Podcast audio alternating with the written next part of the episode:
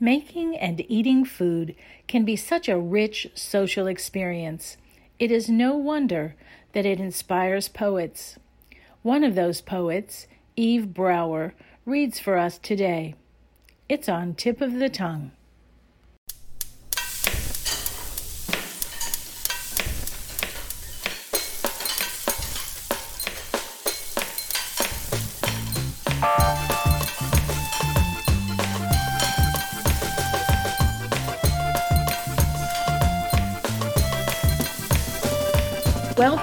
Tip of the Tongue, a podcast on the Nitty Grits Network, where we explore the intersection of food and drink and museums. This is Liz Williams. We're here today with Eve Brouwer, a writer from Chicago living today in Louisiana. One of the things that she writes is poetry, and she also has written poetry about food. Welcome, Eve. Thank you very much. I'm happy to be here. So, today I think it's going to be a little bit different than our usual podcast because we're going to have readings. And I'm very excited to try this new idea to talk about food in a really, really different way. So, why don't you tell us a little bit about your background and writing and how you've begun to write poetry, especially some of the poetry that deals with food? Well, my background is I started writing for the newspaper in Chicago, a, a, suburban newspaper, and then I worked for the National Safety Council, and they do a lot of publications. Most people don't know that, but that's probably most of most of what they do. And while I was working there, something came across my desk. A new book was being put out. This was in the 90s about mad cow disease. and I was very interested in mad cow disease. So I uh, submitted a couple of chapters and they were accepted. So tell us what mad cow disease is. Oh, mad cow disease is transmissible encephalitis, TSE, and transmissible spongiform encephalitis. I think that's the TSE. But it is interesting because it's transmitted by ingestion. It could be in, transmitted by ingestion. It has a familial aspect to it too, so sometimes inheritance, and also iatrogenically. If you have a cornea transplant and the person had that, you would get this disease. But in the late 90s, it was rampant in England, maybe you'd remember. And so this book about mad cow disease was published in England and it was very exciting because um, it was launched at Westminster Abbey. One of the other authors was a member of Parliament, and they hosted us to many dinners, none of which included beef. And that's really where you get it is in beef. Correct? Yes, because well, that's one of the sources, and mm-hmm. it was it was a puzzle as to where it was coming from, and it pretty much has died out, so to speak. That phase of it. So was it involved with feeding animals their own their own yes cannibalism yes um, and um, there's we'll have to come on the show again to do another show about mad cow disease let's not uh, make anyone disgusted by talking about it too much okay. now. okay, we won't go down that rabbit hole. Okay, but that's how you got started. That's how I got started really in more writing. And then we moved to Louisiana. And I found Louisiana a very nurturing place. A number of my friends are writers, and they're all supportive.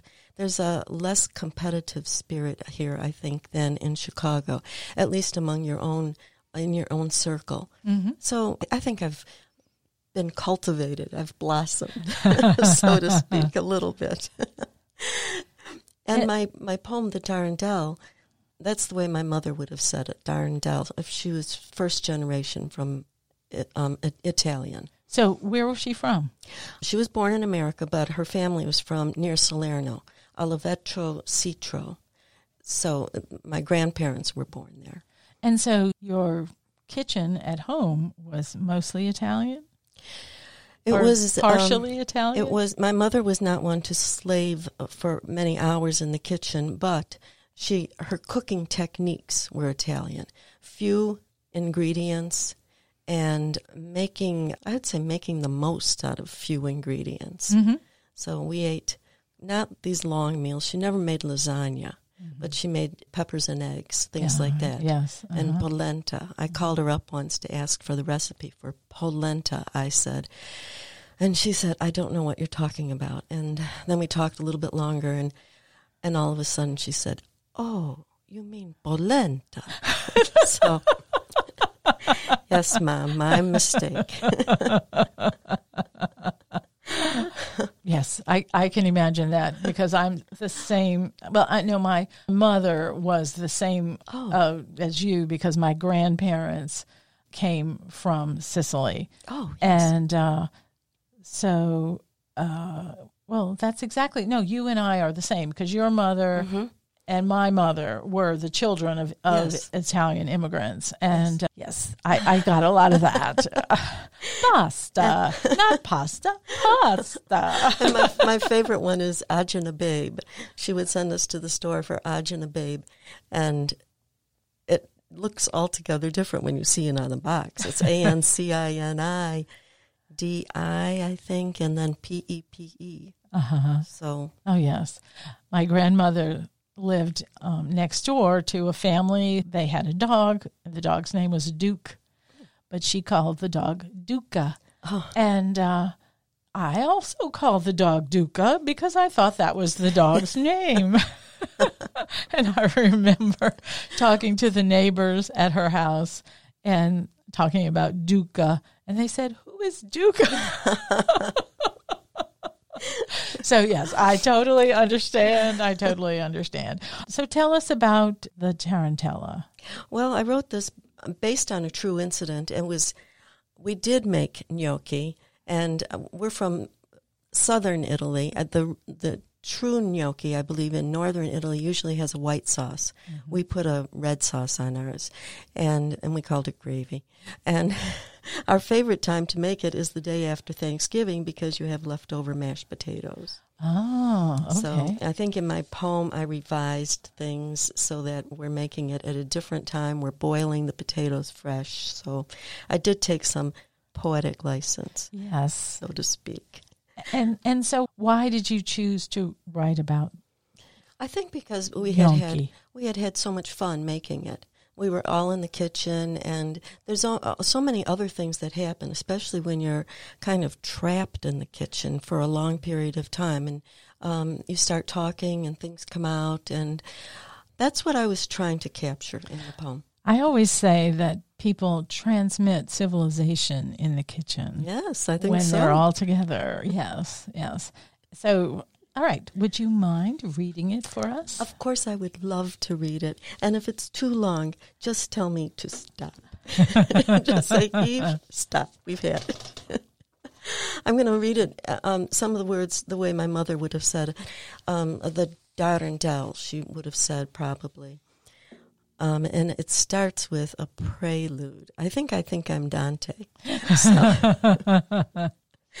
we danced the Darendelle. But first we cooked and served and ate gnocchi and gravy, sausage and meatballs, salad with oil and vinegar, strawberries and cream. We began at two in the afternoon with four generations of Italian women gathered in the kitchen of one. We resembled a tarantula, we eight handed four. Some of our forty fingers flew over keypads, through cyberspace. Some rifled through boxes of recipes. We assembled the tattered, splattered heirlooms of our history, alongside the printouts, alongside the pages of pristine, rarely used cookbooks. And in due course, we danced the Darendelle. But first, we boiled, riced, cooled the potatoes, added flour and salt and egg, kneaded, tasted, reseasoned, re-kneaded the soon-to-be gnocchi. Then we set the tomatoes to simmering, added garlic and parsley and basil and salt. We sauteed, we blended, we shaped and browned. We grated, cored, sliced, sweetened, and whipped the sausage, meatballs, cheese, lettuce, strawberries, and cream. That's the end of the prelude. Now I'm going to read Canto 1. As we cooked, we were stirred, we three, by recollections of the fourth, the eldest, to remember times we three had never had, to perk our ears and nearly hear the plaintive strains of Nunfri's guitar, of Saint Juliet's mandolin, even as we pulled out a new contraption to push the pits from Kalamata olives. We pressed the matriarch for facts and figures. When exactly did Nunfri come to America? 1920? 25? When? Then abandoned that quest, set it aside along with measuring cups and spoons, ceded to handfuls, pinches, and guesses, ceded to memories filtered through the major calam- calamities and minor setbacks of the times through which she, the matriarch, had lived. We turned instead to the task at hand, getting ready to dance the darndelle. So we reached, we four, into the potato mixture, and took, we four, portions of the dough to shape between our eight floured palms into soft, fat cylinders that we'd slice into discs, and then, in brisk, precise, well practiced movements, push off the tines of oiled forks onto parchment paper, where they would wait, wait for the perfectly timed moment. Table set, men seated, husbands and fathers and brothers, mouths watering, when we'd lower the plump little dumplings into the cauldron, slide them into the gently simmering water, watch them dodge and slip between the bubbles, sink to the bottom, and then, playfully bumping against each other, rise gracefully to the top, to the top of the pot. May I go on to Canto 4? Yes, yes. Canto 2, excuse me. As the hours passed, as we worked that March day in that hot kitchen, the matriarch told stories, told tales of a long ago sister in law who did not like to cook, who would rather work in her garden or write poems or paint pottery or go to parties than prepare meals for her family. Hmm, we three murmured, eyes assiduously averted, hands occupied, mincing garlic into submission, focusing energies, funneling talents, hot tomatoes, concentrating in and on the contents of the pot. It was time to take a break. It was time to enjoy an interlude. It was time for one of the women to illustrate the proper position for dancing the darndelle. Elbows akimbo, backs of wrists resting on the rearmost pillows of plump Italian hips. And it still goes on, Liz. Canto 3. We blended, we four, our 200 plus years with tomato and garlic and parsley and basil. We watered down facts and spiced up truths. We lowered the music, raised our voices, shared the secrets of the long dead, of the frequently wed, of the children of doubtful paternity, of the cousin who'd achieved maternity manlessly.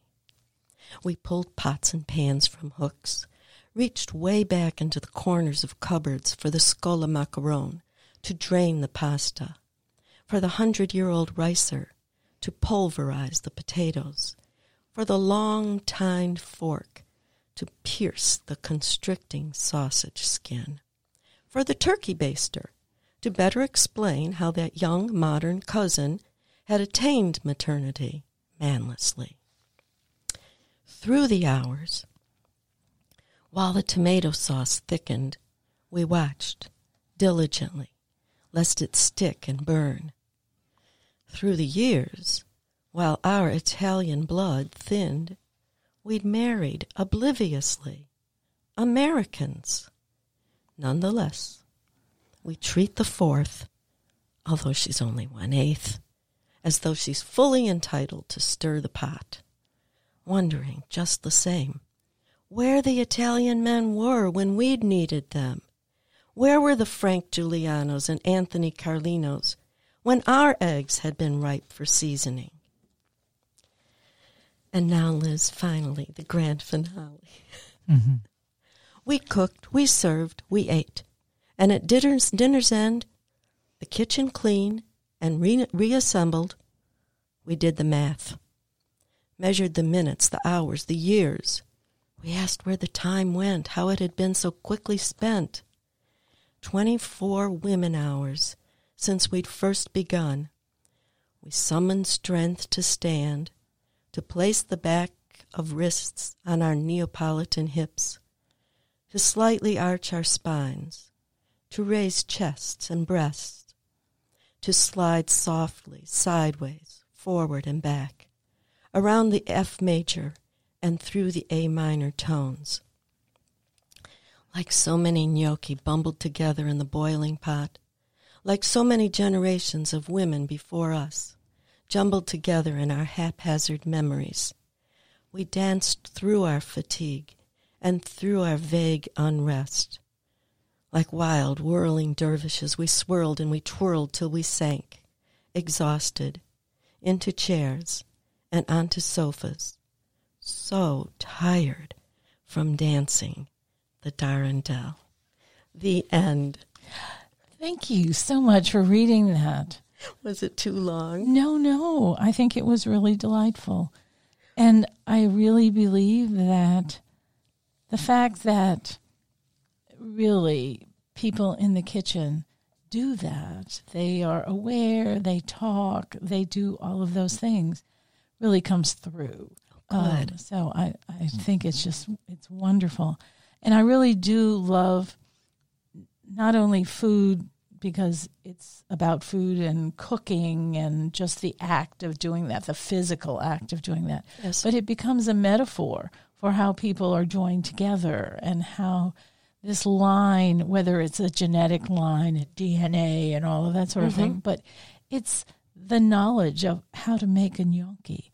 I mean, oh. that goes if you're talking about all these generations, mm-hmm. and the only way that you're really going to learn how to do it is because someone shows you and does it with you until it feels right, and you know what it feels like in your hands and the first time you do it, it's never right. Mm-hmm. And it takes it takes a while. And then when you've accomplished it, you're part of the the community or the sorority. You know, mm-hmm. uh, and yeah, it's a very good feeling to be have that handed down to you. My mother, when um, she was seventeen, her mother had died, and she had to take over the cooking for the family. And she always told us how, um, if she didn't know how to do something, she would call um, Gumajuan, um, one of the Gumari who lived in the neighborhood. And um, it, so this was interesting. We always liked hearing about this. And then one day I said to her, Well, how did you call her? Because I know you didn't get a telephone until when the 1930s, the 1940s. And she said, Oh, oh, well, I don't know. so there you have it. I brought one other piece to read, if I may. Do you or, want to read the? Uh, oh, I'd like to read, yes, my sister's version of that poem.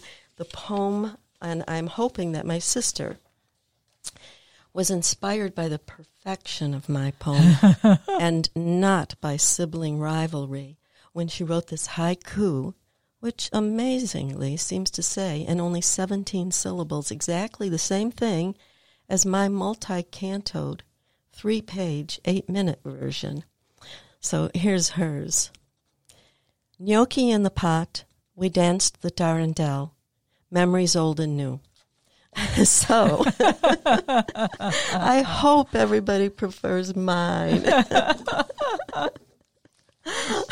And I brought one more to read, if I may. Or yes, please. This is about food also, but a different aspect of food. It's called Comfort in Casseroles, and it's um, um, um, a chapter from a book that I wrote and self published, and the book is called My Grandmother Danced. And in this poem, this chapter, a young widow is going, um, she's just enrolled in beauty school and she's fairly happy being a young widow. But when she goes home at the end of the day, um, there is food waiting for her. And much the way we do today, now. And um, this is called Comfort in Casseroles. Okay. And she's just finished her day. So she says, at her day of beauty school. And she says, But at day's end, there I am, taking off my crisply starched, real beauty shop white uniform and going back to black, widow's weed black. Then I walk to the car barns on Polk Street where Sebastian, that's her son, works. It took Will's death for Bastian to see the folly in continuing his studies at the Art Institute. Scholarship or no. Now he's learning a real trade, to be a mechanic, like his dad. When Sebastian sees me, he's somber, solicitous, and taking my arm, helping me on to the number 156 that brings us to our building, as though I can't grab hold and hop on the trolley myself.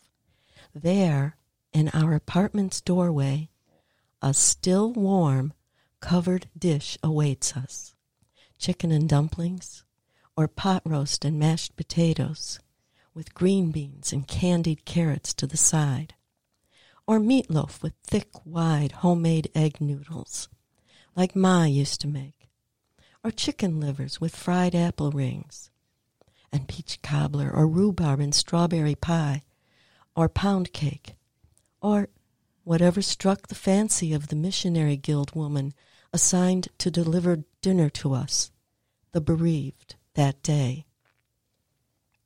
Sebastian has no appetite, sits quietly, picks at the meal. I admonish him, waste not, want not, am myself comforted in my sorrow.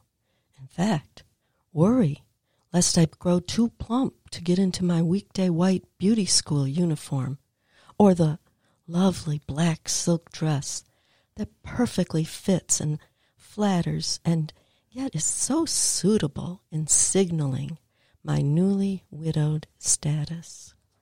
So I was trying to capture a lot in that. I don't know if I succeeded. Well, it's very clear that food is comfort. Yes. and it is something traditional to deliver food to the recently bereaved. Yes. And uh, and it's a very lovely gesture. Um, it is. And at our church, we call it, I think, a food train. Oh. And we do it now. I mean, we organize it via, via email, of mm-hmm, course. Mm-hmm but we still think about it too what we're going to make and what we think that person would like and their children. And then you coordinate so that everyone isn't making the same thing. Right. Yes. Right. That's always important. yes. Uh, it, food is uh, also good when someone is sick and taking care of a sick person and they don't necessarily have time to cook something for themselves. Um, I think that's also a nice time to help them out by uh, bringing them some food. Yes, recently I had a friend who was ill, and I made her. Uh, uh, it wasn't so recently; it was probably a year ago. I made her a dinner of um, pasta fagioli, mm-hmm. uh, or you say pasta fazool, we say. Yeah. And um, then this spring, I fell and broke my thumb. So I was quick to use my other fingers and email her that she owed me a dinner. Dinner. well, one of the nice things about doing that, especially in America where you have such a variety of backgrounds in people, mm-hmm. is that you get to eat everybody's food. That is and true. I really like that. Mm-hmm. You learn a lot about them by what they bring you and uh, you know, you can tell the people who went to Popeyes and bought fried chicken to give you, which is not a bad thing to do. I'm not I'm not criticizing anybody oh, no. who I does it. Popeyes. I love Popeyes too. so but it's it's really a wonderful way to learn something about people that you might not otherwise have an opportunity to learn about them. Mm-hmm. The gesture is so nice. Food food fits into your life in every way. I mean, there really isn't a time when, at least, especially uh, both of us with a, an Italian background, besides, but certainly in New Orleans as well, um, food is everywhere. You you have food during bereaved periods as well as during celebrations, mm-hmm. and you're doing business. It's going to be over a meal, and um, it just really isn't a time when food isn't appropriate. Right. And the preparation of food, too, is very important. That's right. And yes. So that's what I was trying to say in the Darndale, because when we were doing it, I think my mother, her attitude was more generous, perhaps, than her daughter's. She was dedicated to it, and my sister and I perhaps sometimes felt like that sausage skin was constricting us. Ah, uh-huh. yes, yes. Well, I do think that probably all children have to go through that period of rebellion where they don't want to take on the burdens of their parents, their mother, father, whatever the burden happens to be. And then I think we mellow into realizing why it was there mm-hmm. and why they accepted this burden because there was so much love and other things in it. It just you have to go through that period of rebellion in order to appreciate it. Mm-hmm. Otherwise, you're just doing it because you're mimicking someone else and not because it's genuine. But if you've rebelled and then accept, then you've really embraced it. And yes, you, embraced is the word. Mm-hmm. I think yes. then you see the beauty in it. That's right. I think it's uh, an important it's an important thing. Well, I want to thank you, Eve. This has been a delightful conversation. I want to find out how anyone who wants to read your uh, writings will be able to do so. Please tell us. Well, I have a, a sketchy Facebook page. It's um, Eve Brouwer, author, and my last name is spelled funny. It's may I spell it? Yes, please. B R O U W E R.